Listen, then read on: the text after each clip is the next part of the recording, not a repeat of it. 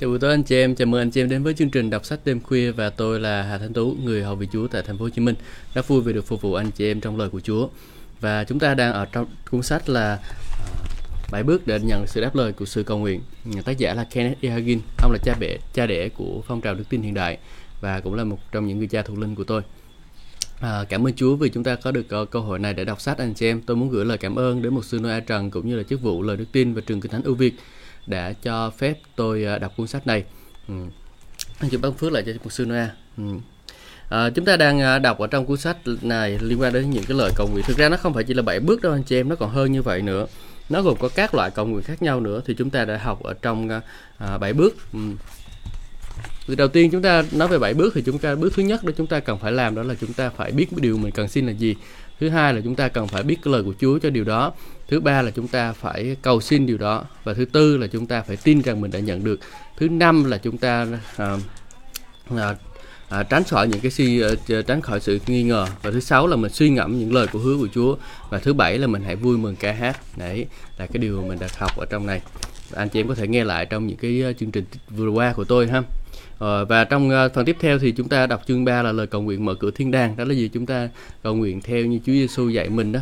Ừ hãy cầu nguyện nhân danh Chúa Giêsu chúng ta mở cửa thiên đàng ha.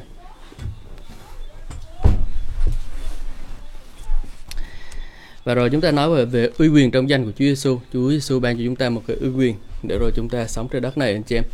Hallelujah.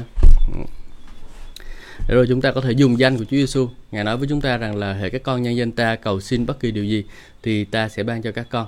Ừ. Nhớ nha anh chị em, hệ chúng ta nhân danh Chúa Giêsu cầu xin bất kỳ điều gì thì Ngài sẽ ban cho chúng ta. Lời cầu nguyện hiệp ý, à, chúng ta học cầu nguyện hiệp ý. Hai người dưới đất cầu xin bất kỳ điều gì thì cha các con trên trời sẽ ban cho. À bất kỳ điều gì luôn. Có và một sư nói là à, có những cái người mà hiệp ý đến mức cái độ mà à, cầu nguyện à, xin cho cả cho cả tất cả mấy cái nhà ở xung quanh đó mà cả, à, họ được cứu là, là cũng hiệp ý là cũng được cứu luôn. Ừ.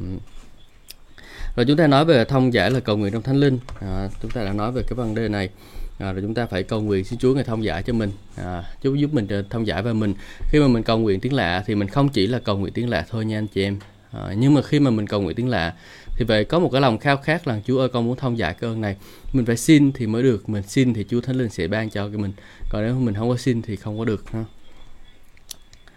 Sau đó mình nói à, về tiếng lạ là dòng suối tuôn chảy đúng không? À, chúng ta cầu nguyện tiếng lạ thì dòng suối à, những dòng sông sự sống tuôn ra từ cõi lòng mình. À, đó là ngôn ngữ thánh linh ban cho chúng ta và rồi chúng ta bây giờ chúng ta sẽ sang chương số 8 cầu nguyện theo một chiều kích mới hay là cầu nguyện trong đức tin ừ, trong đức tin chị em Kinh Thánh ở trong ờ, uh, Cô-rin-tô nhất chương số 14 câu số 2 và câu 4 câu số 18. Lẽ thật trọng tâm khi bạn cầu nguyện trong Thánh Linh, tâm linh chúng ta không bị trói buộc bởi những giới hạn của con người. Đấy, chúng ta cầu nguyện theo một cái chiều kích mới, không có theo giới hạn của con người anh chị em, không có sợ là mình không có à, không có bị giới hạn ở trong cái ngôn ngữ của mình anh chị em nhé. Khi mình cầu nguyện trong Thánh Linh, trong tiếng lạ đó, mình không có bị giới hạn trong ngôn ngữ của mình. Một số người hỏi, nói tiếng lạ cũng ít lợi gì, cũng có người đã được đại dạy thánh linh và nói tiếng lạ, nhưng lại thấy không có lý do gì để tiếp tục cầu nguyện tiếng lạ trong đời sống cầu nguyện hàng ngày của họ. Rõ ràng Đức Chúa Trời cho rằng tiếng lạ là rất là quan trọng vì Ngài đã cảm động sứ đồ Phaolô dành cả một chương trong Kinh Thánh là chương Corinto nhất chương số 14 để bàn về vấn đề này. Mặc dù mọi người đều đồng ý rằng cầu nguyện là tối quan trọng, nhưng chỗ nào trong Kinh Thánh đã dành cả chương để nói về sự cầu nguyện, Dân 1 phần 10 và các của dân cũng là một chủ đề quan trọng khác. Chúng ta không thể thực hiện công tác của Đức Chúa Trời mà không có tài chính. Ừ. Nhưng chúng ta thấy chỗ nào trong lời của Đức Chúa Trời dành cả chương để bàn về chủ đề này không? Báp tem bằng nước cũng quan trọng nhưng có một lần nữa chúng ta không thấy uh, trong Kinh Thánh dành nguyên cả một chương để nói về chủ đề này. Điều tôi muốn nói là Đức Chúa Trời không đặt những điều không cần thiết vào lời của Ngài. Ngài không làm cho Kinh Thánh đầy những vấn đề không quan trọng. Do đó, những lời dạy dỗ về vấn đề nói tiếng lạ là quan trọng và cần thiết cho mỗi cơ đốc nhân thành công. Nói những điều giáo kín cho Đức Chúa Trời. Cô Rinh Tô nhất chương số 14 câu số 2, ờ, câu số 4, câu số 18. Vì người nói tiếng lạ không phải nói với người nhưng nói với Đức Chúa Trời. Vì không ai hiểu người ấy nói gì. Vì uh, và do người uh, do người do Đức Thánh Linh nói những sự huyền nhiệm. Người nói tiếng lạ chỉ xây dựng chính mình nhưng tiên tri xây dựng hội thánh. Cảm tạ Đức Chúa Trời, tôi nói tiếng lạ nhiều hơn hết thảy anh chị em. Trong câu 2, Phaolô nói, vì người nói tiếng lạ không phải nói với người nhưng nói với Đức Chúa Trời. Ông không đề cập đến thi hành chức vụ bằng tiếng lạ trong một buổi nhóm. Ông đang nói về một tín đồ đầy dạy thánh linh đang nói tiếng lạ trong đời sống cầu nguyện riêng tư. Điều này cũng bao gồm việc cầu nguyện bằng tiếng lạ trong buổi nhóm cầu nguyện, tại nơi nhóm lại hay là nhà thờ vì chúng ta đến đó để nói chuyện với Đức Chúa Trời. Paulo nói tiếp, người do Đức Thánh Linh nói những sự huyền nhiệm. Bản dịch mô phát dịch câu này như sau, người đó nói về những điều giấu kín thiên thượng trong Thánh Linh. Đức Chúa Trời đã định một phương cách để chúng ta có thể trò chuyện với Ngài cách siêu nhiên. Trong Thánh Linh chúng ta nói những điều bí mật thiên thượng với Đức Chúa Trời. Trong khi tôi đang tổ chức một buổi nhóm ở Mesa, Arizona, vị mục sư kể cho tôi nghe câu chuyện về một cậu bé người Do Thái. Cậu không có nhiều bạn nên cậu một cậu bé trong hội thánh đã làm bạn với cậu và mời cậu đi nhà thờ. Đầu tiên, cậu bé Do Thái này từ chối, nói rằng cậu không tin đấng Christ. Tuy nhiên, cậu bắt đầu nghĩ rằng có lẽ mình không nên ngoan cố vì cậu bé cơ đốc này là người duy nhất đối xử tốt với cậu. Vì thế, cậu đồng ý đi cùng với người bạn này. Trong buổi nhóm, một phụ nữ đứng lên và chia sẻ một sứ điệp bằng tiếng lạ. Không có ai thông giải, vì một sư kể cho tôi nghe rằng tôi đợi một lúc nhưng cuối cùng không ai thông giải sứ điệp bằng tiếng lạ đó nên tôi tiếp tục buổi nhóm. Lúc buổi nhóm kết thúc, tôi đang uh, khi tôi đang bắt tay mọi người thì cậu bé Do Thái hỏi tôi, người phụ nữ đó đã nói với con về ai vậy? Lúc đầu tôi không hiểu cậu ta muốn nói gì. Cậu bé tiếp tục giải thích Người phụ nữ đứng lên nói trong buổi nhóm đã nói với cháu bằng ngôn ngữ của cháu Hebrew và thậm chí còn gọi tên cháu nữa. Cô ấy nói ra những gì cháu đang suy nghĩ. Cô ấy nói rằng Chris là đấng Messiah và cháu nên tin Ngài. Ừ. Dường như cậu ta bực bội vì bà ấy nói thẳng với cậu trước đám đông. À, tôi nói với cậu ấy rằng người phụ nữ đó đáng kính đó là một quả phụ chỉ học đến lớp 5. Bà rửa chén thuê để kiếm sống, bà ấy không biết ngôn ngữ nào khác ngoài tiếng Anh. Sau đó tôi gọi người phụ nữ ấy đến và giới thiệu chị với cậu bé để chính cậu có thể thấy chị ấy là một người phụ nữ ít học. Tối Chủ nhật tuần sau, cậu bé lại đến buổi nhóm của chúng tôi và đêm đó cậu đã dâng mình cho Chúa Giêsu Christ. Cậu bé Do Thái này đã tiếp nhận đấng Christ là đấng Messiah và cứu Chúa của mình. Hành động này là kết quả của một quá phụ khiêm nhường đã thuận phục sự vận hành của Thánh Linh qua bà để nói với cậu bé ư mắt ấy. Gây dựng thuộc linh Corinto nhất chương số 14 câu số 4 chép Người nói tiếng lạ chỉ gây dựng chính mình Điều này có nghĩa là người ấy tự gây dựng thuộc linh cho chính mình Chủ đề câu 20 chép Nhưng anh chị em yêu dấu Hãy gây dựng lẫn nhau trong đức tin rất thánh Hãy cầu nguyện trong thánh linh Câu này không nói rằng cầu nguyện trong Thánh Linh sẽ ban cho bạn đức tin, nhưng nói nên nói rằng điều đó sẽ xây dựng bạn trên đức tin trí thánh của bạn. Đây là một phương tiện để được gây dựng thuộc linh. Khi còn là mục sư trẻ của một hội thánh miền quê, tôi ở chung với một cặp vợ chồng trong hội thánh đó. Người vợ đau nặng vì bị loét dạ dày, không thể ăn được Vì ngoài thức ăn của trẻ em và trứng sống đánh với sữa. Thậm chí như thế bà vận ấy còn đau, giao tự, ờ, đau dạ dày. Sau đó bà nhận được ờ, báp tem thánh linh và tôi không có mặt ở đó. Nhưng bà đã kể cho tôi nghe về kinh nghiệm được đầy dạy thánh linh và nói tiếng lạ của mình. Không ai đặt tay trên bà để cầu nguyện cho bà được chữa lành, nhưng từ khi nhận được Đức Thánh Linh, ngay lập tức bà được chữa lành và có thể ăn bất cứ thứ gì mình muốn. Chắc chắn không ai thấy có gì sai với kinh nghiệm một lúc cả sự chữa lành lẫn sự nhận lãnh phước hạnh.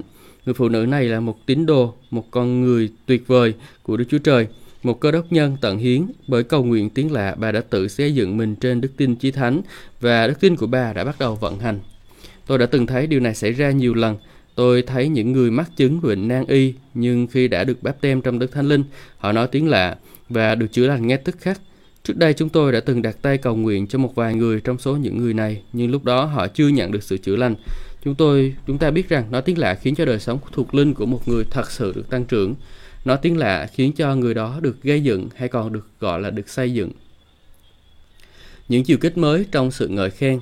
Nói tiếng lạ là một cách để tôn đại Đức Chúa Trời – trong công vụ chương số 10 câu số 46, chúng ta đọc thấy cọt nay và nhà người nhà của ông vì họ cũng nghe những người ấy nói các tiếng lạ và ca tụng Đức Chúa Trời. Tôi đã thi hành chức vụ được nhiều năm trước khi nhận được báp tem trong Thánh Linh. Suốt những năm đó tôi đã có thì giờ cầu nguyện thật tuyệt vời, nhưng tôi thường rời khỏi nơi cầu nguyện một cách chán nản. Dầu là tôi cảm nhận được phước hạnh, tôi cảm thấy như đang mất mát một điều gì đó.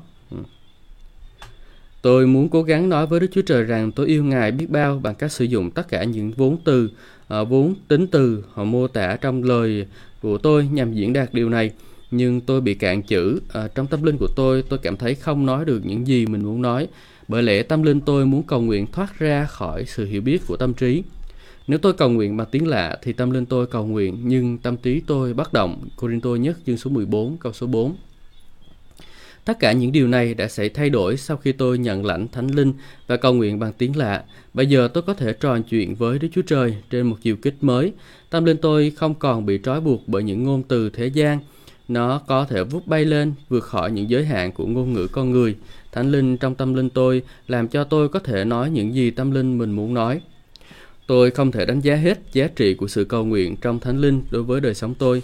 Trải qua nhiều năm, tôi đã đi lại rất nhiều nơi để truyền giáo, phải dành nhiều thời gian xa nhà. Thánh Linh đã nhiều lần nhắc nhở tôi về những nhu cầu trong gia đình. Tôi thường bị đánh thức vào buổi tối bởi Thánh Linh dục giả tôi cầu nguyện cho một nan đề nào đó đang xảy ra ở nhà. Ngay lập tức tôi đi cầu nguyện. Con tôi nói, tôi nói, con không biết điều trục trặc gì, con không biết lý do vì đâu sự trục trặc này có, nhưng Ngài biết hết. Tôi đã cầu xin Thánh Linh trong tôi là đấng giúp đỡ, Ngài là đấng cầu nguyện về tình cảnh này. Dù tình cảnh đó là gì thì đây là cách mà chúng ta nên cầu nguyện. Sau đó tôi bắt đầu cầu nguyện bằng tiếng lạ. Tôi đã cầu nguyện bằng tiếng lạ như vậy trong khoảng 2 tiếng. Thường thì Chúa cho tôi biết mình đang cầu nguyện về điều gì và Ngài sẽ đáp lời như thế nào. Nhưng dù Ngài có biết hay là không, tôi vẫn biết rằng lời cầu nguyện của tôi là đúng và trong vòng vài ngày đến, tôi sẽ thấy kết quả của lời cầu nguyện.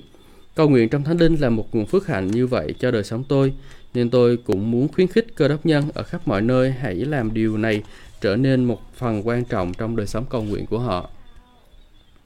Tôi muốn bạn biết niềm vui có được qua mối thông công với Chúa trong Đức Thánh Linh. Tôi muốn bạn cho phép Thánh Linh giúp bạn cầu nguyện.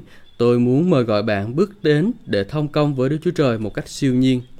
Đức Chúa Trời muốn làm điều nhiều làm nhiều điều hơn cho bạn. Ngài muốn thông công với bạn thêm một cách tốt hơn chị em có thể suy ngẫm lại cuốn sách này nha anh chị em. Chúng ta cầu nguyện theo thánh linh đó là chúng ta cầu nguyện à, trong một cái chiều kích mới à, trong cái tâm trí của chúng ta không biết nhưng mà thánh linh ngài biết à, và đôi khi những cái lời cầu nguyện của chúng ta nó cũng sẽ à, bằng tiếng lạ đó nó cũng sẽ giúp cho những người khác được cứu nữa. Giống như câu chuyện chúng ta đọc về cậu bé do thái đó à, cậu bé do thái đó và à, trong cái lời uh, lời nói tiếng lạ giữa công chúng của một cái người thì qua đó cậu bé do thái đó đã tin nhận chúa à, Ờ, bạn nói rằng là à, Chúa Giêsu đấng Christ là đấng Christ là đấng Messia à, hãy tin nơi ngài. Ừ, và cuối cùng cậu bé do thái đó để tin nơi Chúa. Rất là tuyệt vời đúng không? Nếu mà chúng ta có cái ngôn ngữ đó ừ, chúng ta dùng. Và rồi chúng ta bây giờ chúng ta sẽ chuyển sang bài 9 à, lời cầu nguyện dân mình à, lời cầu nguyện cầu xin và dân mình. Kinh Thánh ở trong Matthew chương số 21 câu số 22, Mark chương số 11 câu 24, Luca chương số 22 câu số 42 lẽ thật trọng tâm. Đức Chúa Trời quan tâm đến mọi điều liên quan đến chúng ta và Ngài đã ban sự cung ứng để đáp ứng mọi nhu cầu của chúng ta qua sự cầu nguyện. Trong bản King James, Epheso chương số 6 câu 18 được dịch là hãy cầu nguyện luôn luôn với mọi sự cầu nguyện và khẩn xin trong Đức Thánh Linh. Bản của Mô Phát dịch là cầu nguyện bằng mọi cách cầu nguyện, còn những bản dịch khác khác bản khác dịch là cầu nguyện bằng mọi loài cầu nguyện. À, trong bài đọc hôm nay, thì chúng ta sẽ xem xét một số loại cầu nguyện khác nhau trong Tân ước. Giống như nhiều môn thi đấu, nếu đều được xếp loại là thể thao thì những loại cầu nguyện khác nhau cũng được chung gọi là cầu nguyện. Chúng ta cần nhận thức rằng cũng có cũng như những mỗi môn thể thao đều có một luật chơi khác nhau thì những nguyên tắc, quy luật hoặc là những luật lệ thuộc linh cũng chi phối những lời cầu nguyện khác nhau. À, trong thể thao những luật áp dụng cho bóng chày không thể áp dụng cho bóng đá được. Một vị khách từ châu Âu được bạn mời đến để xem một trận bóng chày ở thành phố New York. Ông ta không biết nhiều về môn thể thao này vì tại nước của ông, người ta không chơi môn này và ông đã phải hỏi rất nhiều vì ông không hiểu một số thuật ngữ. Ông phải làm quen với môn thể thao này vì nó hoàn toàn khác. Và ông biết rằng cùng một luật chơi không thể áp dụng cho mọi môn thể thao. Cũng vậy, trong lĩnh vực thuộc linh, những nguyên tắc được áp dụng cho loại cầu luyện nguyện này có thể không được áp dụng cho loại cầu nguyện khác và bạn có thể gặp rắc rối nghiêm trọng nếu dùng sai nguyên tắc cho một loại cầu nguyện nào đó. Loại cầu nguyện đầu tiên chúng ta sẽ nghiên cứu trong bài học này đó là lời cầu nguyện cầu xin. Bất cứ điều gì các con cầu ờ, con xin trong khi cầu nguyện với đức tin thì sẽ nhận được lời cầu nguyện cầu xin. Matthew chương số 21 câu 22. Mát chương số 11 câu số 24 nói, Vì thế ta bảo các con, Bất cứ điều gì các con cầu nguyện và nài xin, hãy tin mình đã được thì các con sẽ được như vậy. Loại cầu nguyện quen thuộc nhất của cơ đốc nhân, đó là lời cầu nguyện cầu xin. Chúng ta thường cầu hỏi và xin Đức Chúa Trời làm điều gì đó cho mình. Dĩ nhiên, điều này là đúng kinh thánh, vì trong Matthew chương số 21 câu số 22 Ngài bảo rằng xin ờ, trong ờ, khi cầu nguyện với đức tin, lời cầu nguyện ờ, cầu xin phải là lời cầu nguyện bởi đức tin. Lời cầu nguyện này chủ yếu liên quan đến những ước muốn, nhu cầu và nan đề cá nhân. Đó là bạn cầu nguyện cho chính mình, không phải ai khác đang cầu nguyện cho bạn hoặc là hiệp ý với bạn để cầu nguyện. Khi bạn cầu nguyện lời cầu nguyện cầu xin, hãy tin rằng bạn đã được. Nếu làm như vậy, bạn sẽ được uh, điều mình đang cầu xin. Đức Chúa Trời quan tâm đến nhu cầu của chúng ta và Ngài muốn đáp ứng những nhu cầu đó. Xin lưu ý rằng trong cựu ước ngoài những phước hạnh thuộc linh, Đức Chúa Trời còn hứa với con dân của Ngài về nhiều điều. Ngài hứa rằng họ sẽ được thịnh vượng về tài chính và vật chất. Ngài bảo rằng Ngài sẽ cắt đi bệnh tật giữa vòng họ và Ngài sẽ ban cho họ được sống lâu. Ta sẽ cho ngươi được trường thọ. Xuất Egypto ký chương số 23 câu số 26. Đức Chúa Trời cũng bảo rằng nếu họ giữ các điều răn của Ngài, họ sẽ được ăn những vật ngon của miền đất hứa. Esai chương số 1 câu số 19. Ngày nay, Đức Chúa Trời cũng quan tâm đến dân Ngài như vậy. Ngài quan tâm đến mọi thứ liên quan đến đời sống của chúng ta. Trong gian 3 chương số câu, câu số 2, Ngài hứa anh thân mến, tôi cầu chúc cho anh được thịnh vượng trên mọi mặt, được mạnh khỏe về phần xác cũng như vẫn được thịnh vượng về phần hồn. Chúa Giêsu phán, nếu các con là người gian ác còn biết cho con cái mình quà tốt, huống chi cha các con trên trời lại không ban điều tốt hơn cho những người cầu xin Ngài sao? Matthew chương số 7 câu số 11 Chúng ta phải nhận thức rằng ý muốn của Đức Chúa Trời là mọi nhu cầu của chúng ta, dù là thuộc thinh, thuộc linh, thuộc thể hay là vật chất đều phải được đáp ứng. Ừ. Một số người nghĩ rằng họ nên kết thúc lời cầu nguyện của họ bằng cụm từ nếu Chúa muốn. Họ nói rằng đó là cách duy cách Chúa Giêsu đã cầu nguyện. Tuy nhiên, Chúa Giêsu cầu nguyện cách này chỉ một dịp duy nhất là khi Ngài ở trong vườn Gethsemane. Trái lại, khi đứng trước mộ của Lazarus, Ngài không nói nếu Chúa muốn, thay vì thế Ngài phán thưa cha con cảm ơn Ngài vì đã nhậm lời con. giang chôn số 11 câu số 41 đến câu số 43. Sau đó, Ngài truyền cho Lazarus ra khỏi mồ mã. Lời cầu nguyện gọi Lazarus sống lại là lời cầu nguyện để thay đổi hoàn cảnh. Hãy khi nào cầu nguyện để thay đổi hoàn cảnh, chúng ta không cần thêm từ nếu vào lời cầu nguyện của mình. Nếu làm như vậy, chúng ta đang sử dụng sai luật và lời cầu nguyện đó sẽ không có hiệu lực. Thay vì thế, chúng ta cần tuyên bố lời hứa của Đức Chúa Trời dành cho lời cầu xin của mình và tin rằng chúng ta đã nhận được điều đó. Lời cầu nguyện của Chúa Giêsu trong vườn Gethsemane, lời cầu nguyện mà Ngài đã thêm vào từ nếu là lời cầu nguyện dân mình. Ừ, khác nhau đúng không anh chị em? Cầu xin là bây giờ mình cứ cảm cầu xin Chúa, Chúa ban cho mình, mình công bố nó thuộc về mình. À, mà đặc biệt là anh chị em dựa vào lời của Chúa, anh chị em cầu nguyện là nó rất là hiệu quả luôn đó. Ừ và Chúa hứa ngài ban cho chúng ta rất là nhiều điều ngài hứa cho họ sự thịnh vượng và tài chính và vật chất nè thuộc linh nè thuộc thể này hay là vật chất đều được đáp ứng nè đó đó cái lời cầu nguyện này thì cầu nguyện cầu xin đó nó liên quan đến những ước u ước muốn những khát khao những cái nhu cầu và những cái nan đề cá nhân của chúng ta là chúng ta cầu xin Chúa Chúa giải quyết anh chị em nhé. Nhưng mà mình phải cầu nguyện trong cái uh, đức tin của mình chứ không phải là cầu nguyện ở trong cái uh, cái uh, cái sự uh, vô tín của mình anh chị em. Ừ.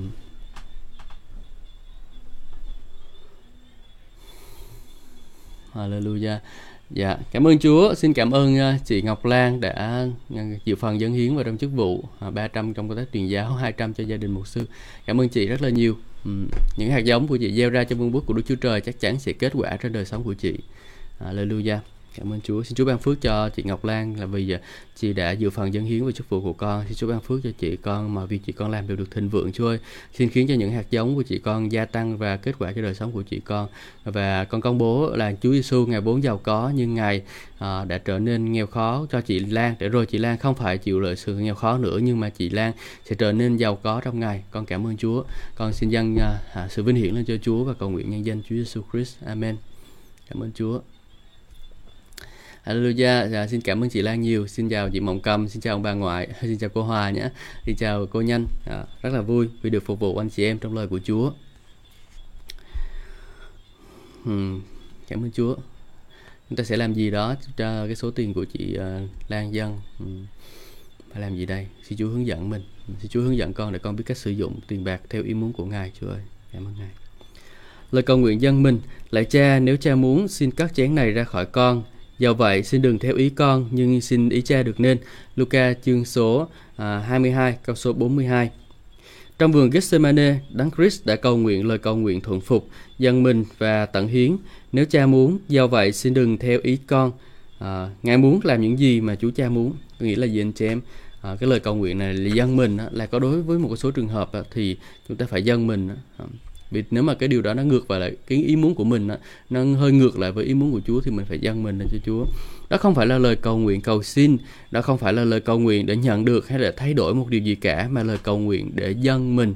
Khi chúng ta dâng đời sống của Chúa để Chúa sử dụng để đi đến bất cứ bất cứ nơi đâu và làm bất cứ điều gì Ngài muốn, thì chúng ta sẽ cầu nguyện lời cầu nguyện này trong lời cầu nguyện dân mình và tận hiến chúng ta sẽ cầu nguyện nếu Chúa muốn Tuy nhiên, khi cần đem thay đổi đến những sự việc xung quanh hay là để nhận lãnh ở những điều từ Đức Chúa Trời ban cho, chúng ta không cầu nguyện là nếu Chúa muốn, vì chúng ta đã có lời Chúa về điều đó rồi. Chúng ta biết rằng ý Chúa là đáp ứng những nhu cầu của chúng ta. Ừ, amen. Cảm ơn Chúa. Ý muốn của Chúa là đáp ứng nhu cầu của chúng ta. Chúng ta chỉ cầu nguyện ý Chúa muốn khi mà chúng chúng ta được kêu gọi để một làm một cái điều gì đó mà chúng ta cảm thấy mình không có đủ sức để làm hay là chúng ta nó liên quan đến sự kêu gọi của chúng ta thì chúng ta sẽ cầu nguyện về nếu Chúa muốn nha anh chị em. Ừ. Cảm ơn Chúa, chúng ta vừa đọc xong ờ, phần ờ, cầu nguyện cầu nguyện cầu xin và dân mình. À, bữa trước thì chương trình của một sư nói A thì cũng đã nói rồi, nhưng mà hôm nay chúng ta đọc lại thôi anh chị em ha. Ừ. À, và nó hệ thống lại một chút. Ừ. Lời cầu nguyện thờ phượng, Kinh Thánh, Công vụ chương số 13, câu số 1 đến câu số 4, lễ thật trọng tâm. Khi những tấm lòng thuận phục tuôn ra lời ngợi khen Đức Chúa Trời thì Thánh Linh sẽ biểu hiện chính Ngài ở giữa vòng của họ.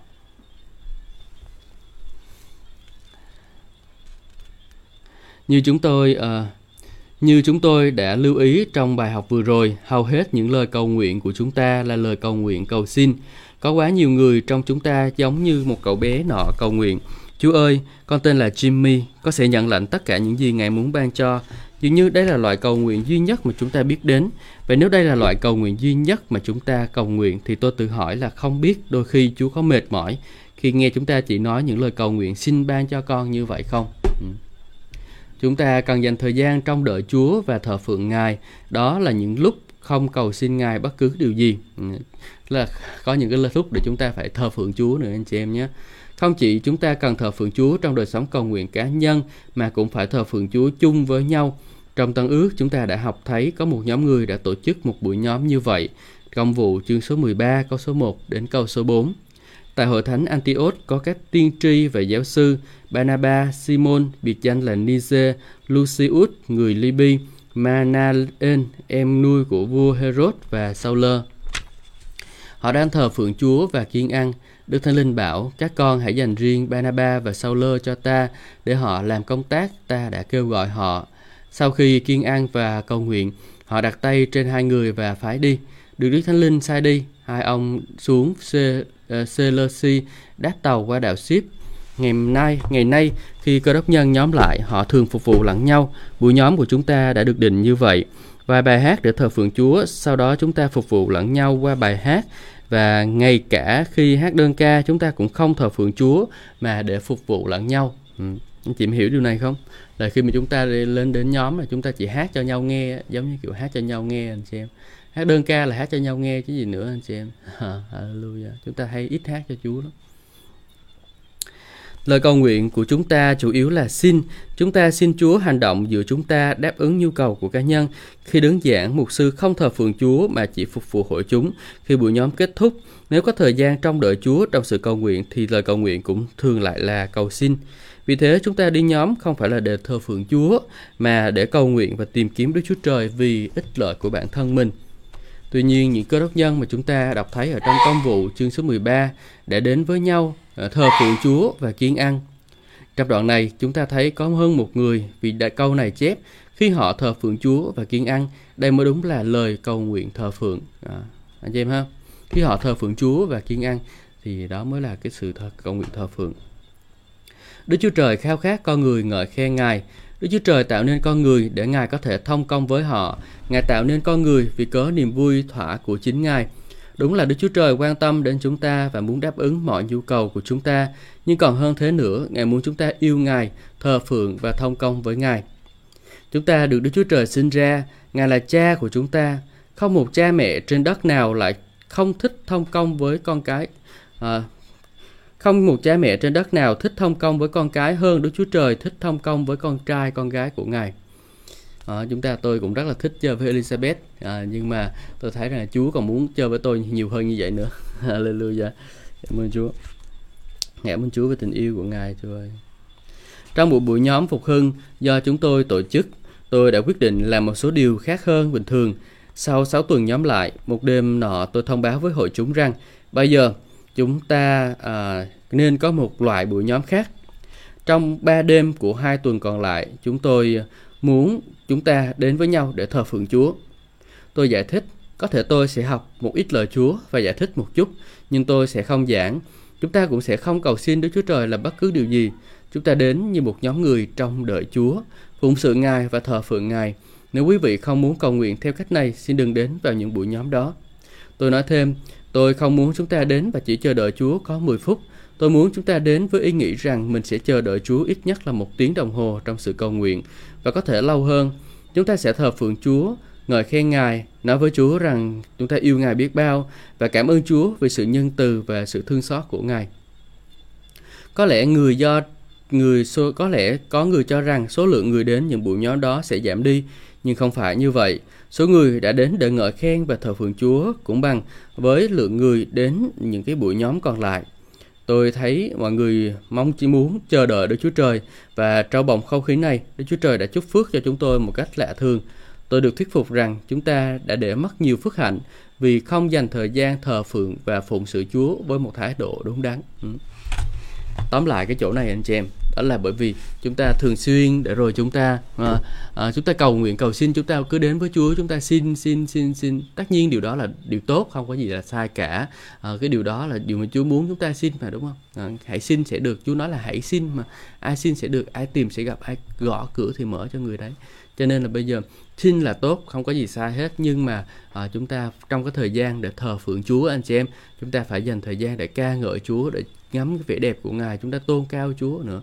Là cái điều mà Chúa um, à, đang khao khát anh chị em ha. Cảm ơn Chúa. Tôi à, đây bây giờ mình sẽ chuyển sang quyền năng của lời ngợi khen. Tôi xin nhắc lại là bạn hãy chú ý đến sự kiện, đây là loại bầu không khí mà Đức Chúa Trời có thể hành động. Trong công vụ chương số 13 câu số 2, chúng ta đọc thấy rằng họ đang thờ phượng Chúa và kiên ăn.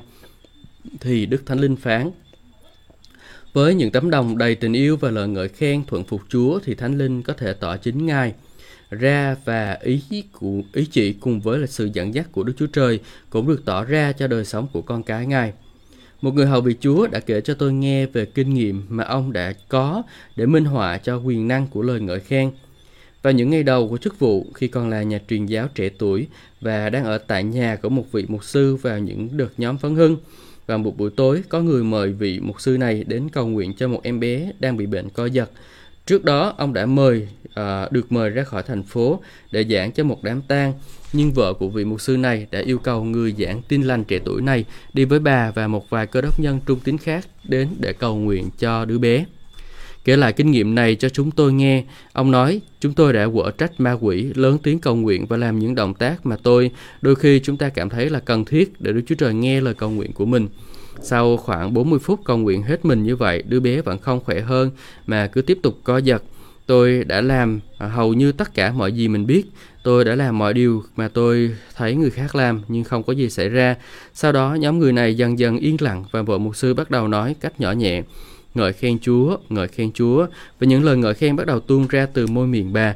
Bà cứ tiếp tục ở trong tinh thần ngợi khen như vậy khoảng 10 phút.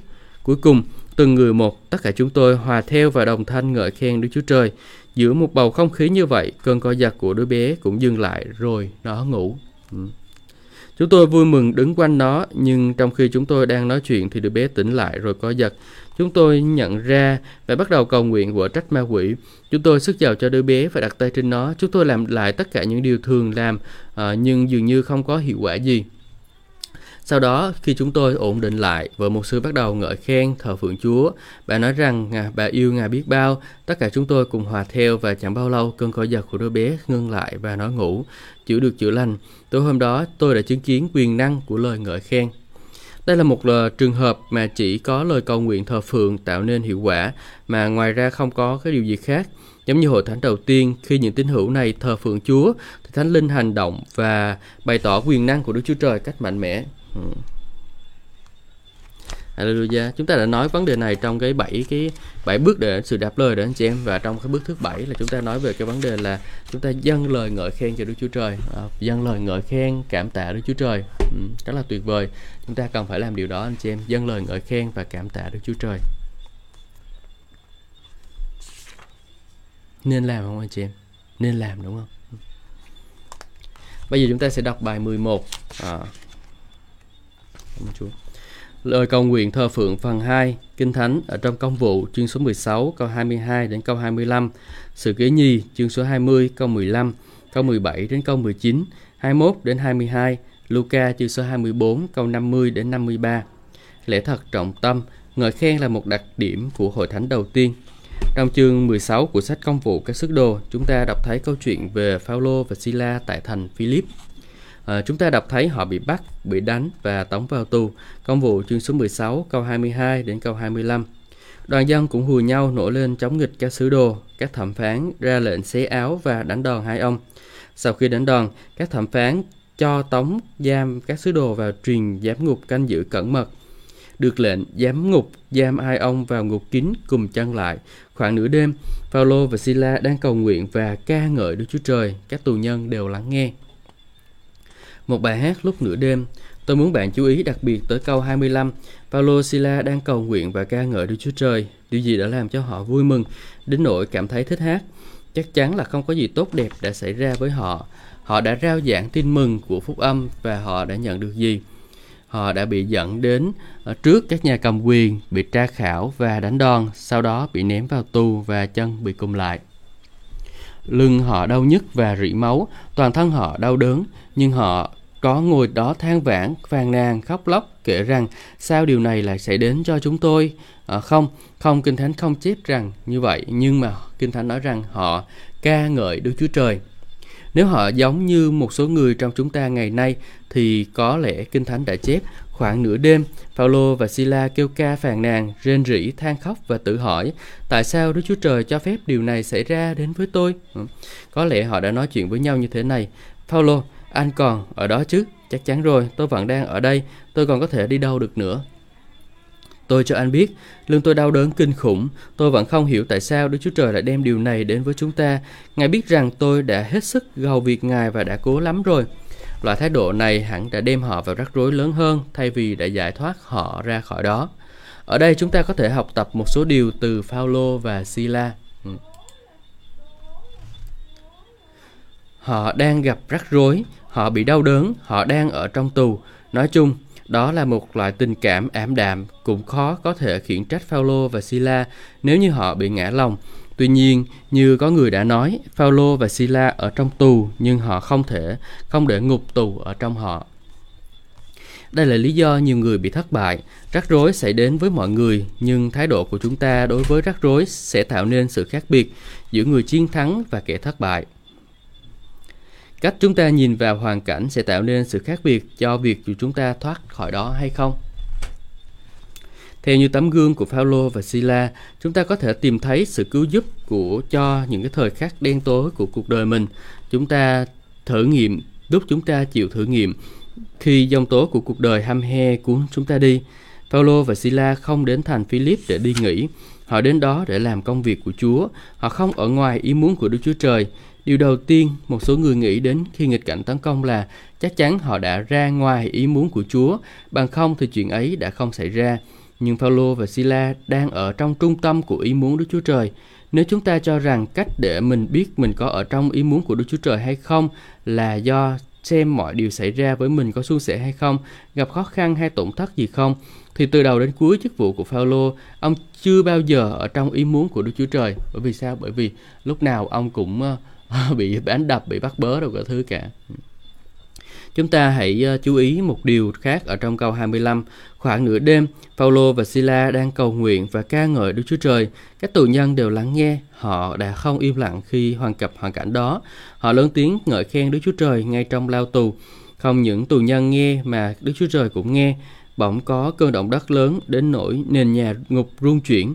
Ngay lúc ấy, tất cả các cửa đều mở tung, xiềng xích tù nhân đều tháo rời Ngợi sự giải cứu đến trong khi họ đang ngợi khen Đức Chúa Trời. Đấy, đó, anh chị em thấy tuyệt vời không? Khi mà mình bị bắt bớ, mình ngợi khen Chúa thì sự giải cứu đến anh chị em. Ừ.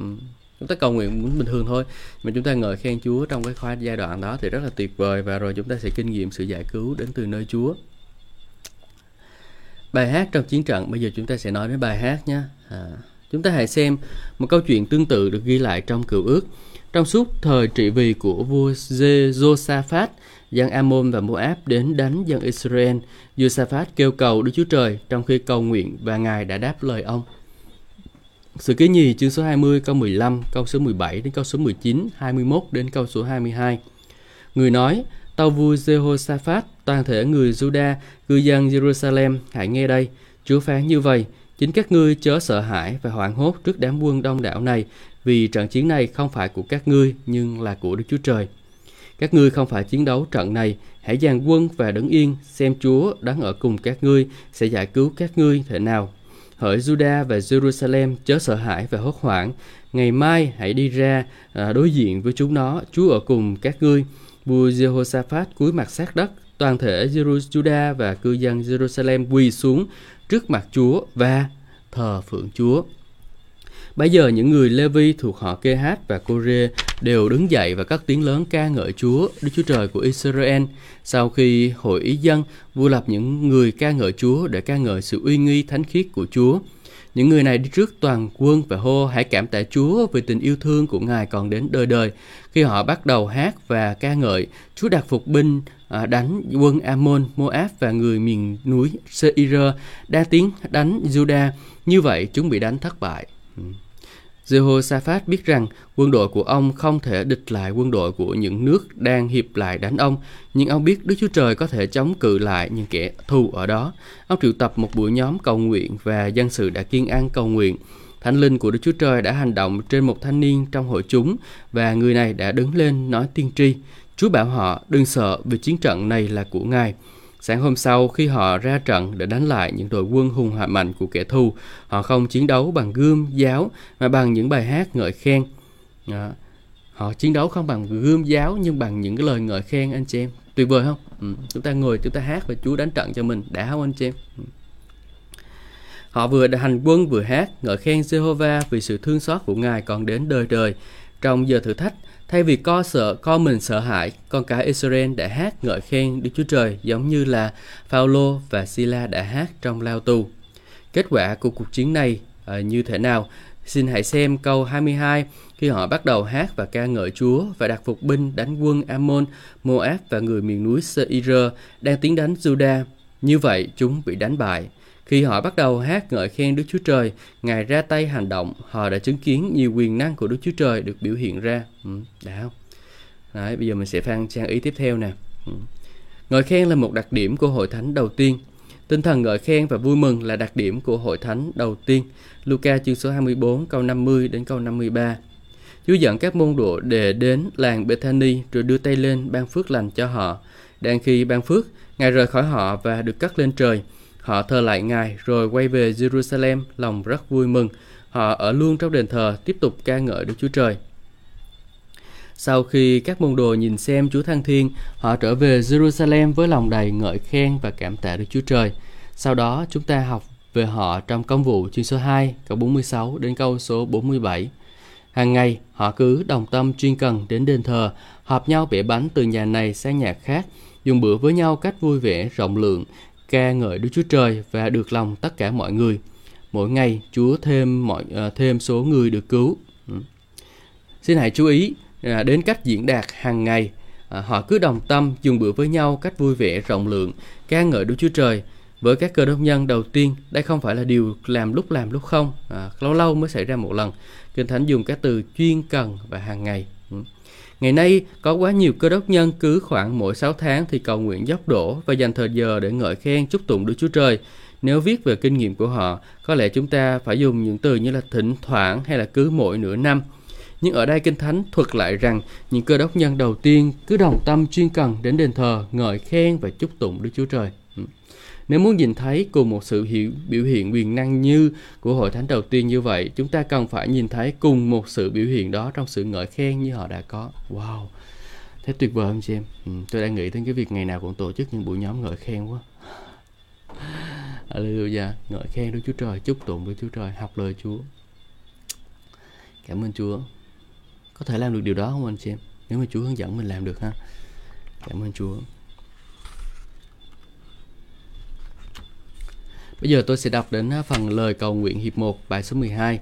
Kinh Thánh ở trong công vụ chương số 4 câu 23 đến câu số 31.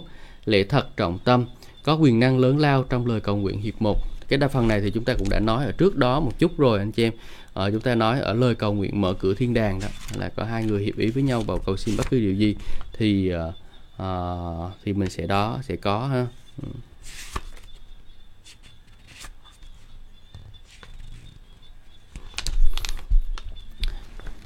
không nghĩ đến cái này. Lời cầu nguyện hiệp ý với lời cầu nguyện hiệp một rồi. À, ờ, trong bài 5 thì mình nói về lời cầu nguyện hiệp ý à, là hai người cầu nguyện với nhau đúng không? ở đây là mình nói lời cầu nguyện hiệp một khác với hiệp ý nữa ha. Rồi mình đọc nha. Trong chương 3 của cuốn sách cuốn sách công vụ, chúng ta đọc thấy rằng khi phi rơ và Giang bước vào đền thờ qua cửa đẹp, họ nhìn thấy một người đang ăn xin. phi rơ bảo người đàn ông ấy nhìn vào mình và Giăng, tưởng rằng sẽ nhận được tiền. Người ấy chăm chú nhìn, nhưng phi rơ nói rằng, bạc vàng tôi không có, nhưng điều tôi có xin tặng cho anh. Nhân danh Chúa Cứu Thế Giêsu ở Nazareth, anh hãy bước đi. Công vụ chương số 3 câu số 6, Führer nắm tay người này, đỡ ông ta lên và người đàn ông này bắt đầu bước đi. Ông bước vào đền thờ, ngợi khen Đức Chúa Trời. Điều này khiến cho dân chúng náo động, còn Führer và Giang thì bị bắt đến trước mặt các thầy tế lễ và trưởng lão. Hai ông bị bỏ tù và ngày hôm sau bị đưa đến trước mặt các quan. Không thể phủ nhận một phép lạ đã xảy ra. Thầy tế lễ buộc phải thả họ đi. Tuy nhiên, họ bị lệnh à, họ ra lệnh hai người không được nhân danh Chúa để giảng dạy nữa. Sau đó chúng ta đọc thấy rằng công vụ chương số 4 câu 23 đến câu số 30 sau khi được phóng thích, hai người quay về với anh em mình và thuật lại những lời các thượng tế và trưởng lão đe dọa. Nghe xong, họ Ờ, đồng lòng lớn tiếng cầu nguyện với Đức Chúa Trời rằng, lạy Chúa, Ngài đã sáng tạo trời, đất, biển và vạn vật. Chúa đã dùng, đã nhờ Đức Thánh Linh phán dạy qua môi miệng của David, đầy tớ của Ngài, cũng là tổ phụ chúng tôi. Tại sao các nước nổi giận và các dân âm mưu vô ích? Các vua trên thế gian và các lãnh tụ họp nhau chống nghịch Chúa và à, Chúa cứu thế của Ngài. Thật thế, Herod và Bonsopilat toa rập với các dân ngoại quốc và người Israel ngay trong thành phố này mà chống nghịch à, Đức Chúa Giêsu. Đại tớ thánh của Chúa đã được Chúa sức giàu để thực hiện được những điều mà bàn tay Chúa đã, và ý chỉ của Chúa đã ấn định từ trước. Và bây giờ lại Chúa xin đoái xem các sự đe dọa của họ và ban cho đầy tớ Ngài lòng đầy dũng cảm để rao giảng lời Chúa. Xin Chúa ra tay chữa bệnh và làm các dấu lạ phép màu nhân danh đầy tớ thánh của Ngài là Đức Chúa Giêsu từ nhà tù à, mình hãy cầu nguyện nha từ nhà tù đến với nhóm cầu nguyện Đấy. Xin lưu ý là lần đầu tiên, đây là lần điều đầu tiên Pierre và Giang đã làm sau khi được thả ra khỏi tù. Sau khi được phóng thích, hai người quay về với anh em mình. Nơi tốt nhất để gặp rắc rối là ở với anh em mình. À, ông anh chị em, khi mà chúng ta gặp rắc rối trong cái công sự cuộc sống rồi cái thứ chúng ta chạy đến anh em mình là cái điều tốt nhất luôn. Những người có cùng đức tin thật tốt biết bao khi ở được quanh những cái người biết cách cầu nguyện Tôi thường nghĩ rằng nếu nhóm người này giống như là một cơ đốc nhân ngày nay thì điều đầu tiên họ sẽ làm là tổ chức một ủy ban để nói chuyện với những người lãnh đạo Do Thái và thương lượng. Thật ra những lãnh đạo này cũng ờ, là những cái người tôn của tôn giáo, họ tin nơi Đức Chúa Trời và sự cầu nguyện. Có điều khác biệt là duy nhất là họ không chấp nhận Chúa Giêsu là đấng Messia, con của Đức Chúa Trời. Những người đang nói là những cái người uh, những cái người uh, Do Thái đó, họ chỉ không có tin Chúa Giêsu thôi. Còn mấy khác họ tin, họ cũng cầu nguyện luôn. Tuy nhiên, Kinh Thánh không nói họ thành lập ủy ban để thương thuyết. Kinh Thánh chép họ đồng lòng lớn tiếng cầu nguyện với Đức Chúa Trời. Họ biết giá trị của sự hiệp một cầu nguyện. Tôi được trưởng dưỡng trong giáo hội Baptist Nam Phương vào thời thanh niên.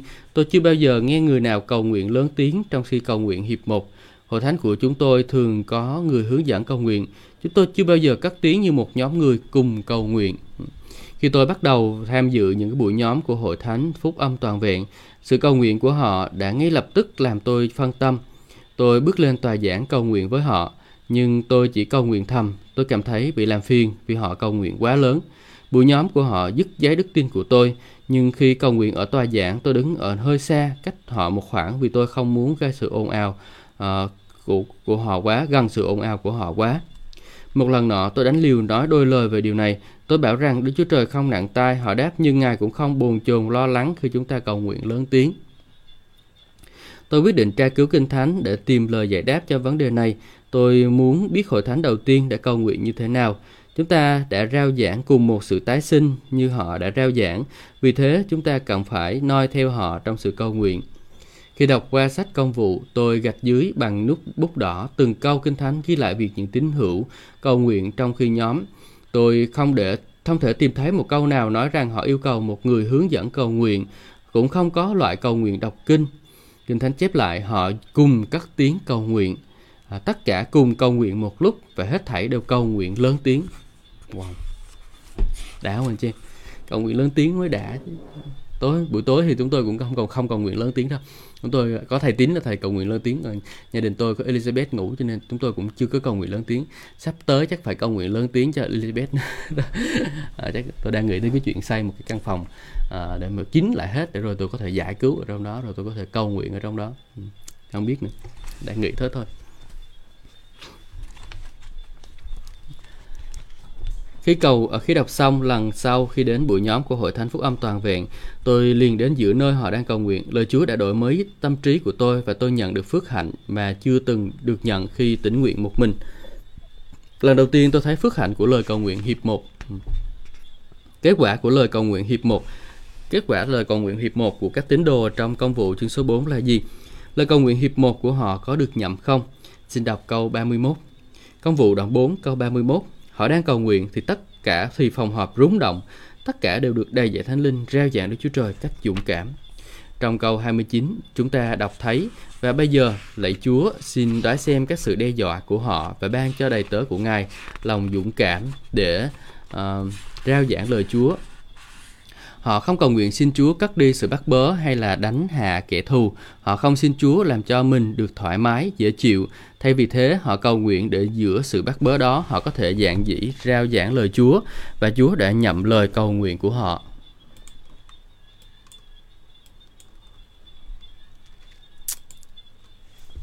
Câu 31 chép phòng họp rúng động. Ngày nay bạn có biết nhóm người nào cầu nguyện và khiến rúng động như điều gì không? Nếu cơ đốc nhân ngày nay nhóm lại và đồng lòng hiệp ý cầu nguyện thì họ sẽ khiến thế giới rúng động cho Chúa Giêsu. Có quyền năng lớn lao trong lời cầu nguyện hiệp một. Cũng xin lưu ý rằng sự cầu nguyện của họ là cho mục đích cụ thể. Họ rất rõ ràng trong lời cầu nguyện của mình. Họ không cầu nguyện chung chung, họ cầu nguyện cho nhu cầu họ đang đối diện. Ừ, anh chị em thấy không? Họ không có cầu nguyện chung chung. Họ cầu nguyện cho cái nhu cầu mà họ đang đối diện đó anh chị em. À. và họ cùng cầu nguyện một lúc. Khi họ cất tiếng cầu nguyện với Đức Chúa Trời bằng lời cầu nguyện sốt sáng thì phòng họp rúng động. Ờ. Trong bài học vừa rồi chúng ta đã nghiên cứu về sự kiện tương tự tại thành Philip, Paulo và Sila bị tống vào ngục và đã rao giảng phúc âm vì đã rao giảng phúc âm. Thay vì phàn nàn với Chúa về những gì đã xảy ra, họ lại cất tiếng hát ngợi khen Ngài. Khoảng nửa đêm, Paulo và Sila đang cầu nguyện và ca ngợi Đức Chúa Trời thì các tù nhân đều lắng nghe. Công vụ chương số 16 câu số 25, họ cũng cầu nguyện lớn tiếng vì Kinh Thánh chép các tù nhân đều lắng nghe. Họ không nhu mì, ờ, không thu mình trong góc tường nhà mà làm bầm, than thở một cách đau khổ. Vì ờ, với Đức Chúa Trời, tù nhân đã nghe khi họ hát ngợi khen Đức Chúa Trời. Chị em thấy tuyệt vời không?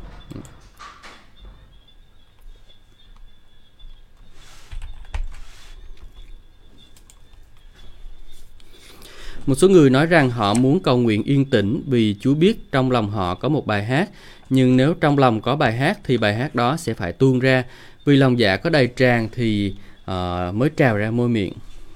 Đức Chúa Trời có nhậm lời cầu nguyện hiệp một của Phaolô và Sila không? Công vụ chương số 16 câu 26 chép, bỗng có một cơn động đất lớn đến nỗi nền nhà ngục rung chuyển. Ngay lúc ấy tất cả các cửa đều mở tung, xiềng xích tù nhân đều tháo rơi. Một lần nữa chúng ta thấy kết quả của lời cầu nguyện hiệp một, đó là nơi họ nhóm lại bị rung động. Khi Phaolô và Sila hiệp lực cầu nguyện và ngợi khen Đức Chúa Trời, thì nền ngục rúng động, gông cùm nơi rơi khỏi chân và họ được giải phóng. Bị đánh thức bởi trận động đất, giám ngục thấy cửa ngục mở toang và nghĩ rằng tù nhân đã bỏ trốn. Ông biết mình sẽ phải chịu trách nhiệm về sự trốn thoát của họ và vì thế ông sợ hãi đến nỗi toan tự sát. Ngay chính lúc đó, Paulo kêu lớn, đừng hủy chính mình, vì tất cả chúng tôi còn ở lại ở đây. Giám mục biết nhà giám mục biết rằng tối hôm đó ông đã chứng kiến một điều phi thường đó, chị em. Giám mục biết rằng là tối hôm đó ông đã chứng kiến một điều phi thường. Ông biết là Phaolô và Sila không phải là những người tầm thường. Ông chạy lại à, ông chạy lại và run rẩy anh chị em Ông chạy lại và run rẩy. Phục sứ xuống dưới Phaolô và và Sila rồi đưa họ ra mà hỏi rằng à, thưa anh hai ông tôi cần phải làm gì để được cứu họ đáp rằng hãy tin Chúa Giêsu thì ông và cả nhà ông đều sẽ được cứu. Câu, uh, câu số 29 uh, ờ, câu 31 bởi lời cầu nguyện hiệp một của Phaolô và Sila vào đêm đó giám ngục và cả gia đình ông tiếp nhận đấng Christ làm cứu Chúa và tất cả đều chịu báp tem trong lời cầu nguyện có quyền năng siêu nhiên. Ừ. chị em thấy tuyệt vời không? À, chúng ta có một cái lời cầu nguyện siêu quyền năng siêu nhiên trong cái sự cầu nguyện của mình. Ừ. cảm ơn Chúa là tuyệt vời anh chị em. À, lời cầu nguyện hiệp một. Hồi xưa tôi có nguyện cầu nguyện hiệp ý và hiệp một là như thế nào. Nhưng bây giờ thực sự tôi biết cầu nguyện hiệp một là gì rồi anh chị em ạ. À, hơi cầu nguyện hiệp một đó là chúng ta cùng một lòng đồng một ý chúng ta dâng lên lời cợi ngợi khen cảm tạ Chúa cầu nguyện Chúa. À, rất là đã đúng không anh chị em? Rất là tuyệt vời. Ừ. hãy cầu nguyện như vậy anh chị em.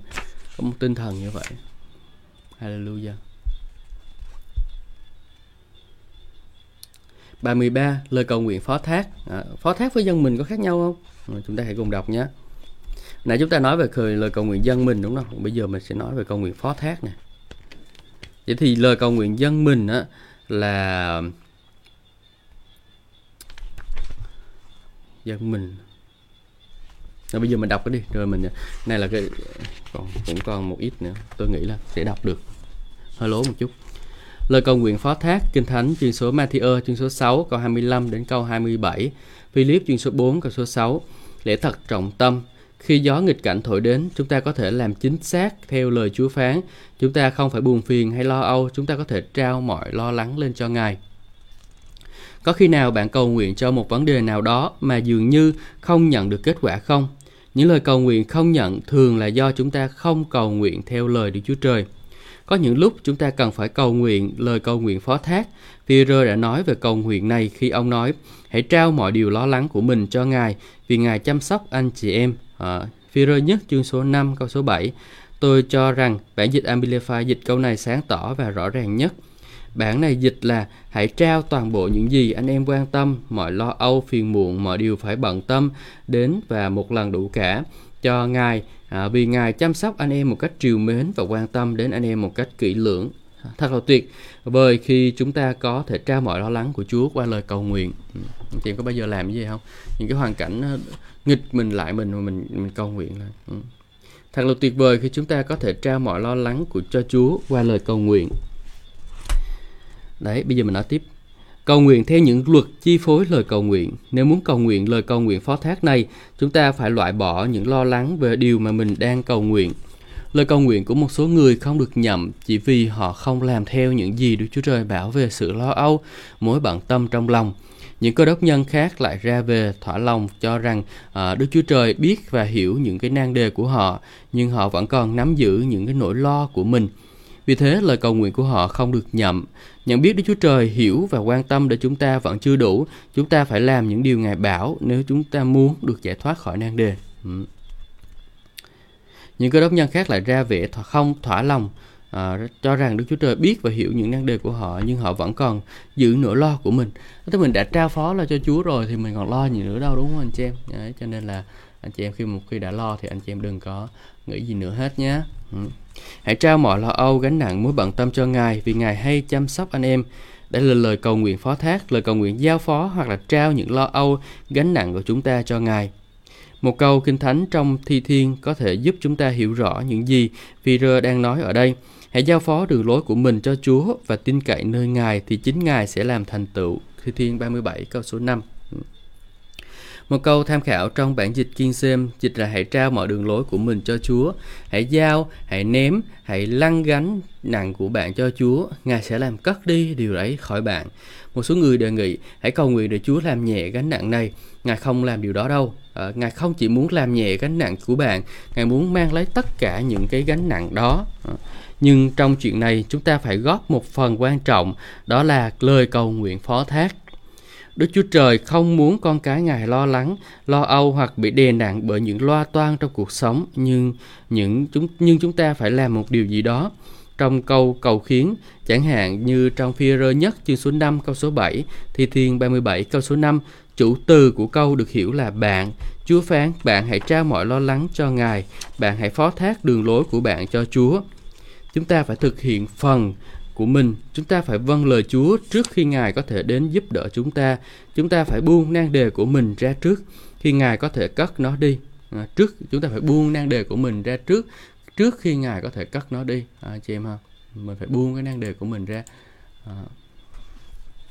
đây là lời đề nghị một lần đủ cả không phải là điều mà bạn làm hàng ngày à, khi chúng ta thật sự trao phó mọi cái lo lắng cho ngài chúng ta không bao giờ còn giữ chúng nữa. Chúng ta đã tống khứ chúng đi rồi chúng ta không còn trong tầm tay của chúng ta nữa vì chúng ta chúng đã được trao cho chúa rồi.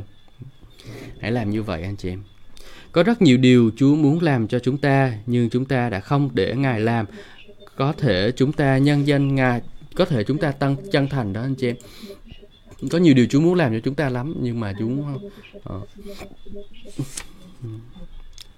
có thể chúng ta chân thành, ngay thật trong lời cầu nguyện của mình, những lời cầu nguyện của chúng ta không được nhậm vì đã không làm theo những quy định của Ngài, những luật lệ của Ngài là điều đang chi phối sự vận hành lời cầu nguyện của chúng ta. Chúng ta đã không làm những gì Ngài bảo mà lại luôn tự hỏi Ngài tại sao Ngài không làm gì cho mình. Khi cầu nguyện xong là anh chị em phải dâng mất mọi lo lắng của mình cho Chúa nha. Còn nếu mà anh chị em mà không có dâng cái lo lắng của mình lên cho Chúa anh chị em thì tôi nói thật là có nhiều cái điều đừng có hỏi là tại sao mà những cái lời cầu nguyện của mình không được nhận ha phải đặt câu hỏi là tại sao mình còn lo lắng đi anh chị em nhé ừ.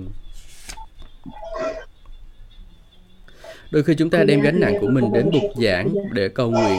Chúng ta cứ cầu nguyện, cầu nguyện và cầu nguyện về gánh nặng đó. Sau đó khi đứng dậy ra về, chúng ta lại kéo theo những gánh nặng đó khỏi bục giảng rồi đem về nhà. À, buồn không anh chị em? Đến nhà thờ xong mình cầu nguyện, cầu nguyện, cầu nguyện xong về nhà cái của mình cũng tiếp tục mang cái điều đó. Như vậy là có người thực ra không muốn vứt bỏ đi nan đề của họ. Đôi khi họ tuyên bố khá lớn tiếng rằng mình đã vứt bỏ, nhưng thật ra không có vứt bỏ. Vì nếu đã vứt bỏ, chắc hẳn đã họ đã không cần người khác đến an ủi họ sẽ không còn gì để phàn nàn. hầu như họ không còn cần phải bàn tán chuyện đó với ai nữa. lo lắng chẳng có ích gì. Matthew chương số 6 câu 25 đến câu 27 vì thế ta bảo các con đừng lo lắng cho cuộc sống lo mình sẽ ăn gì uống gì hay thân thể mình sẽ mặc gì. Mạng sống chẳng quý hơn đồ ăn và thân thể chẳng quý hơn quần áo sao? Hãy xem loài chim trời.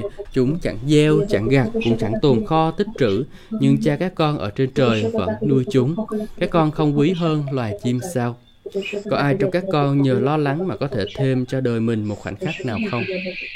Trong phân đoạn kinh thánh này, Chúa Giêsu đơn giản muốn nói rằng, con có ai trong các ngươi lo lắng mà và sợ hãi mà thay đổi được điều gì chăng? Tất cả chúng ta đều biết rằng lo lắng giống như là chiếc ghế xích, xích đu. Nó khiến cho bạn phải bận rộn và không đưa bạn đến đâu cả. Phúc âm cũng uh, ghi lại lời dạy dỗ này và chép Đức Chúa Giêsu bảo các môn đệ Vậy nên ta bảo các con đừng lo lắng về đời sống phải lấy gì để ăn để sống lấy gì để mặc để che thân Luca chương số 12 câu số 22 Một bản dịch khác dịch câu này đó là đừng lo lắng chi về ngày mai Dĩ nhiên chúng ta phải có kế hoạch và chuẩn bị cho ngày mai Chúng ta phải có một số dữ liệu cho tương lai Nhưng điều Chúa dạy chúng ta ở đây là Ngài không muốn chúng ta đầy những lo lắng hoang mang về ngày mai chúng ta có thể nói như một các nhạc sĩ cơ đốc đã từng sáng tác. Tôi không biết ngày mai sẽ thể nào, nhưng tôi biết đóng giữ tương lai của mình. Đó chính là điều quan trọng. Lo lắng làm lơ lời cầu nguyện trở nên vô hiệu. Wow. Lo lắng làm cho lời cầu nguyện trở nên vô hiệu, không tác dụng như cầu nguyện không được nhận. Philip chương số 4 câu số 6 Đừng lo lắng gì cả, nhưng trong mọi việc hãy cầu nguyện, nài xin và cảm tạ mà trình các nhu cầu của mình cho Đức Chúa Trời. Bản Amplify dịch câu này giúp ích cho chúng ta rất nhiều. Bản này dịch là đừng buồn phiền hay lo lắng về bất cứ điều gì. Một lần nữa, chủ từ bạn được hiểu ngầm ở trong câu này. Khi Chúa phán đừng lo lắng về điều gì, Ngài đang muốn nói là bạn đừng có lo lắng về điều gì. Nói cách khác, con đừng có phiền muộn hay là lo âu về bất cứ điều gì. Chúa nói thì mình làm đi, mình lo mình làm đi. mình tranh luận làm gì với Chúa. Khi bạn còn phiền muộn hay lo âu về những điều mình đang cầu nguyện, bạn sẽ khiến lời cầu nguyện của mình mất đi hiệu quả. Bạn chưa giao phó điều ấy cho Chúa, bạn vẫn còn giữ nó. Và nếu bạn vẫn còn giữ thì Ngài sẽ không giữ. Nếu bạn vẫn còn giữ thì Ngài sẽ không giữ. À, Ngài sẽ không giữ. Nếu Ngài giữ, bạn không cần phải giữ. À, giống như bệnh tật đang xem. Cái lo lắng của mình cũng giống như bệnh tật đó. Chúa đã gánh thay cho mình rồi. Rồi xong, mình giao cho Chúa, mình không có thèm gánh nó nữa. Mình phải có ý thức như vậy. Còn Chúa đã mình bệnh tật mình cứ nghĩ là ô bệnh tật tôi bệnh tật thế này tôi bệnh tật thế kia không làm được hãy khi nào bạn vẫn còn lo lắng về năng lực của mình bạn sẽ thức giấc lúc nửa đêm trăn trở trên giường cố gắng tính toán thì ngài sẽ không lo liệu cho vấn đề đó. À, khi nào lòng bạn vẫn còn buồn chồn mỗi khi nghĩ đến nan đề? À, khi nào bạn mất ăn mất ngủ vì quá lo lắng thì ngài sẽ không giải quyết điều đó. Bạn phải giải quyết. Thật ra tất cả những lời cầu nguyện của bạn cho điều đó đều không có kết quả vì à, bạn không làm theo như lời của ngài đã phán. Ngài đã hứa thực hiện điều đó chỉ sau khi bạn đã giao phó đường lối của mình cho ngài ngài hứa sẽ thực hiện. Nhưng uh, chỉ sau khi bạn đã giao phó đường lối của mình cho ngài khi đã giao phó mọi lo lắng của mình cho chúa chúng ta không còn giữ nó nữa. Tôi xin minh họa nếu tôi lấy 5 đô la cuối cùng ra khỏi ví và trao nó vào tay của bạn thì tôi không còn số đó nữa. Mà bạn có số tiền đó đúng không? À, mình đã lấy cái gánh nặng ra rồi thì mình, uh, uh, mình không còn giữ số đó nữa và uh, và mình, uh, mình để mất rồi mình để đưa cho bạn đưa cho tôi 5 đô thì rồi bây giờ thì nó còn gì nữa không uh, và bạn có số tiền đó sau đó nếu ai đó đến hỏi mượn một đô la và hứa hôm sau sẽ trả lại thì tôi sẽ nói rằng tôi không còn xu nào cả tôi đã trang bày khoảng 12 năm thỉnh thoảng trong suốt thời gian này có những nan đề xảy ra và tôi bị cám dỗ lo lắng đến chúng khi tôi thấy mình lo lắng về một điều gì đó tôi bắt đầu tự nhủ nào Kenneth ngươi biết điều rõ điều này rồi mà ngươi phải bắt đầu buồn ngươi đang bắt đầu buồn phiền ấy nhưng đừng như vậy làm như vậy không đúng nhiều khi tôi thức giấc lúc nửa đêm và ma quỷ gieo vào tâm trí của tôi những tình trạng nào đó về tình trạng của hội thánh và tôi bị cám dỗ phải lo âu nhưng thay vì lo âu tôi bắt đầu cười lớn và nói ta không có nan đề này ngợi khen chúa ta là người thảnh thơi này ma quỷ ta không có nan đề này ngươi có thể cho thấy mình hình ảnh của nỗi lo đó. Nếu ngươi muốn nhưng ta không còn lo lắng gì cả. chúa đã gánh lấy lo lắng đó cho ta rồi. thật kỳ diệu về những gì đức chúa trời có thể làm cho những nan đề của bạn khi ngài đã mang lấy nan đề đó. Nhưng hệ khi nào bạn nắm giữ chúng hệ khi nào bạn cố gắng giải quyết chúng thay cho ngài và cố giúp ngài giải quyết thì ngài không còn mang những nan đề đó nữa. chính bạn phải gánh hết khi gió nghịch cảnh thổi đến chúng ta có thể làm chính xác theo lời chúa phán chúng ta không phải buồn phiền hay lo âu. Chúng ta có thể trao mọi gánh nặng cho ngài. Nếu bạn chưa từng làm điều này, thì không lúc nào tốt hơn lúc này để cởi bỏ hết mọi nan đề và đêm nay ngủ một cách bình an. Nếu ma quỷ cố lấy những hình ảnh lo lắng, quấy nhiễu tâm trí bạn, thì hãy tống nó ra ngoài. Ngay lập tức và nói, này ma quỷ, ta không có nan đề này.